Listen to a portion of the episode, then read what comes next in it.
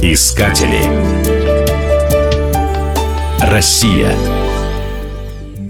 Поляна — это не только открытый участок в лесу, поросший травой. Поляной также называют большую безлесную территорию, окруженную горами. На ней может разместиться целый городок, поселок или турбаза.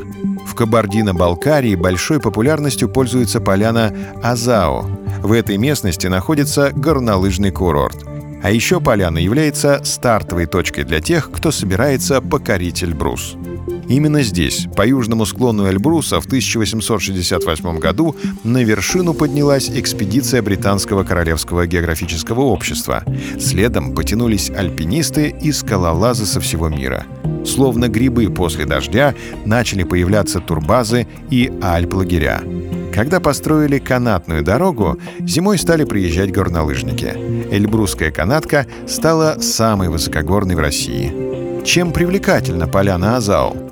Отсюда можно подняться до высоты 5100 метров, не имея альпинистских навыков и специального снаряжения. Каким образом?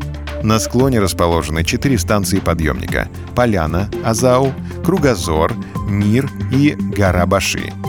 До верхней станции на высоте 3847 метров подъемник доставит вас за один час — от станции гора Баши до отметки 5100 метров желающих поднимают на Ратраке, специальном тракторе для подготовки горнолыжных склонов.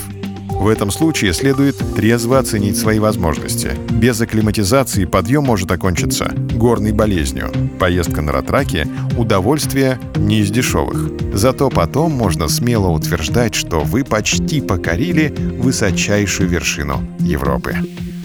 Искатели. Россия.